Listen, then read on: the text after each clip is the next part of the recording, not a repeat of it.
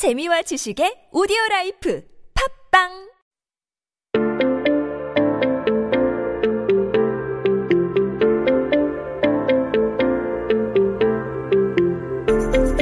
everybody, welcome back. You are listening to 한국어 천재 on TBS EFM. You're hanging out with me, Kayla, and we are taking a look at some of those headlines on this day in history. Now, this headline came out in 1980 on June 14th. Uh, th- so today, as you guys know, it's June 14th here, but we are in 2020. 네, 오늘은 2020년 6월 14일입니다. 한국 역사 속에 오늘은 어떤 기사가 나왔을까요? Well, let me tell you what came out. This one here is about the arts and the literature organizations. Oh, I love talking about the arts here. So let's take a look at this headline in Korean and then we'll switch it on over into English.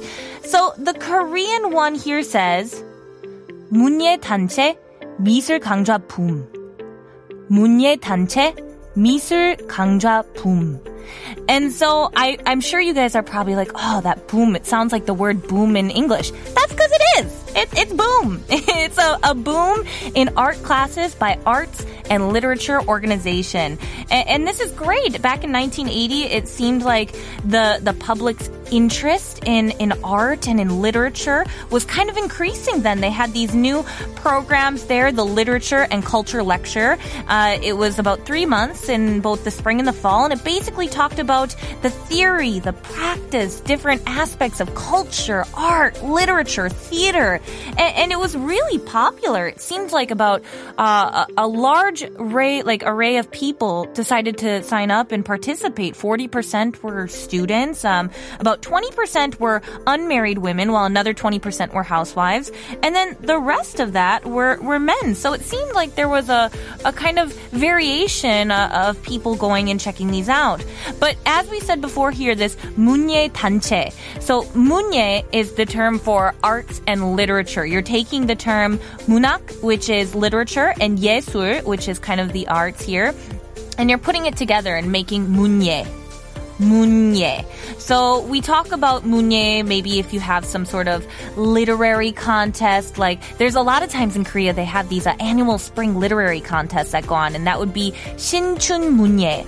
So an annual spring literary contest. So these were going on here, and there were these uh, classes that they had. These these different lectures you could go to. And there's actually a point I want to make about this because the term class and the term lecture we kind of use it very loosely in English, but in Korean we we have here the word 강좌, um, and they're talking about taking a class. So 강좌를 수강하다 to take a class.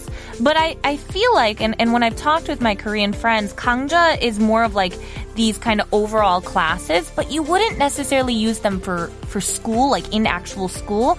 Uh, they said that the term 강의, uh, 강의를 듣다, is kind of like attending those lectures in school, like going to a class in school. So here, since we're talking about these organizations, these associations that are making these arts and literature classes, it would be a 강좌. So there was that 미술 강좌 boom.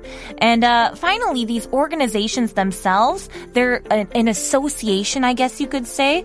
Uh, those are 단체. So y- you might have actually heard this term when talking about environmental organizations. These are very big, very important. We often will hear about the 환경보호 단체, uh, the environmental protection, environmental organizations. But here, it's the arts and literature organizations, the 문예 단체. And, and I just think it's really cool because I love the arts. I always have. I love oil painting and charcoal and pottery. And I absolutely love reading. You, my AP literature class was my favorite class of all time. Actually, it's uh, kind of funny because I'm such a, a little bit of a nerd here. I have a bookshelf that goes from the floor all the way to the ceiling. And I think I have about 400 books in there now. 네, 우리 집에는 전 전장까지 닿는 책장이 있고요. 책이 한 오, 400권 정도 넘게 있어요. I, I feel like it, it's probably about 480 now to be exact. I can't remember the exact number, but either way, I love these sorts of things. So I'm so glad to see they were kind of having a boom back in 1980. But I'm curious if you guys have any interest perhaps in the arts or in literature and maybe if you guys have ever actually gone to a class regarding that. Send me a message on our Instagram page. I would love to hear from you. 네, 여러분은 미술에 관심이 있으신가요? 뭐 따로 수업을 받아보신 적 있나요? 뭐 인스타그램 at koreangenius1013으로 메시지를 남겨주세요. But now, let's take a quick listen to our next song by 옥상 달빛 기억하는지.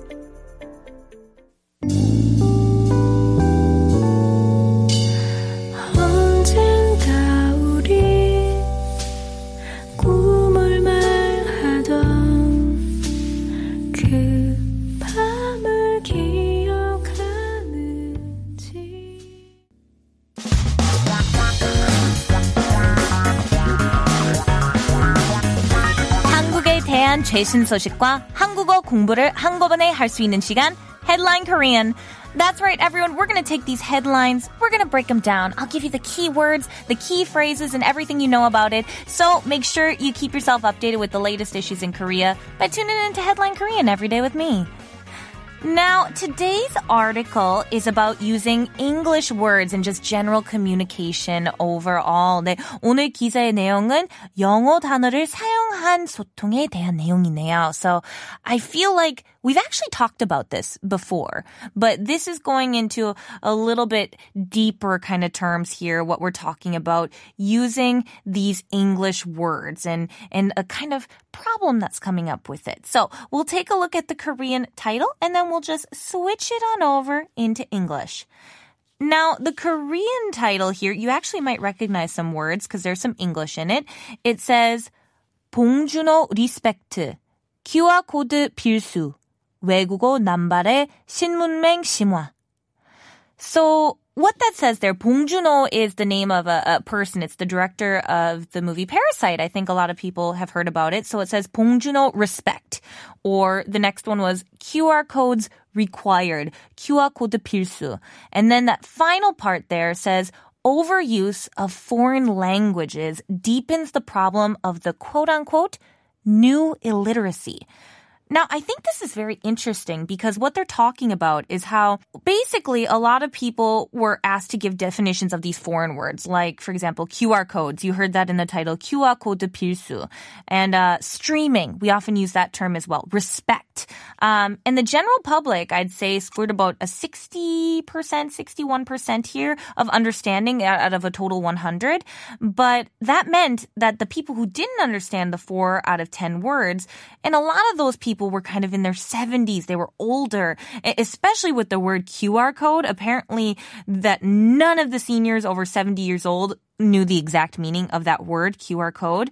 And that's what they mean about this new illiteracy. There's just this overusage of English words in the Korean language. And so uh, they're talking about this new illiteracy. And that's what that 신문맹 means. Shin is the word for new, and then 문맹 is illiteracy. So they're talking about this new illiteracy that's developed. And uh, they're kind of emphasizing it because they add 심화, which if you literally translate it means intensive, but it, it kind of is saying it's deepening that problem there. It, it's a deepening of this new illiteracy as more English words are being incorporated. And so we, we saw in the beginning here that the word respect is that English word respect or QR code is the word for QR code. And they're saying it's kind of being overused Overused. That's what the nambar means, that overusage of something. So a lot of times you might hear people say things like, oh, don't overuse slangs, especially inappropriate slang. So they might say something like, oh, 비속어를 남발하지 마세요. Like don't use like those inappropriate, maybe swear words, just not necessarily good for common conversation sort of things. But um I feel like this is a very common problem across the world, not just with Korean having English incorporated. My grandparents struggle with the new English words that are coming in every day, especially technology related things. There are so many new terms that come out. So I feel like it's uh, again, that generational gap, that 세대 차이, that, that whole feeling of not knowing what's kind of coming out with these new products. But I'm curious if there's any foreign words that you guys have heard in your daily life that maybe you didn't know what they meant, you didn't really understand them. 네, 여러분은 일상생활에서 처음 들었을 때 이해하지 못했던 외국 단어가 있으신가요? If you do, please send us a message to Instagram at KoreanGenius1013. I would love to hear from you guys. 네, 인스타그램 at KoreanGenius1013 으로 메시지를 남겨주세요. But now, let's take a listen to Aretha Franklin's Respect.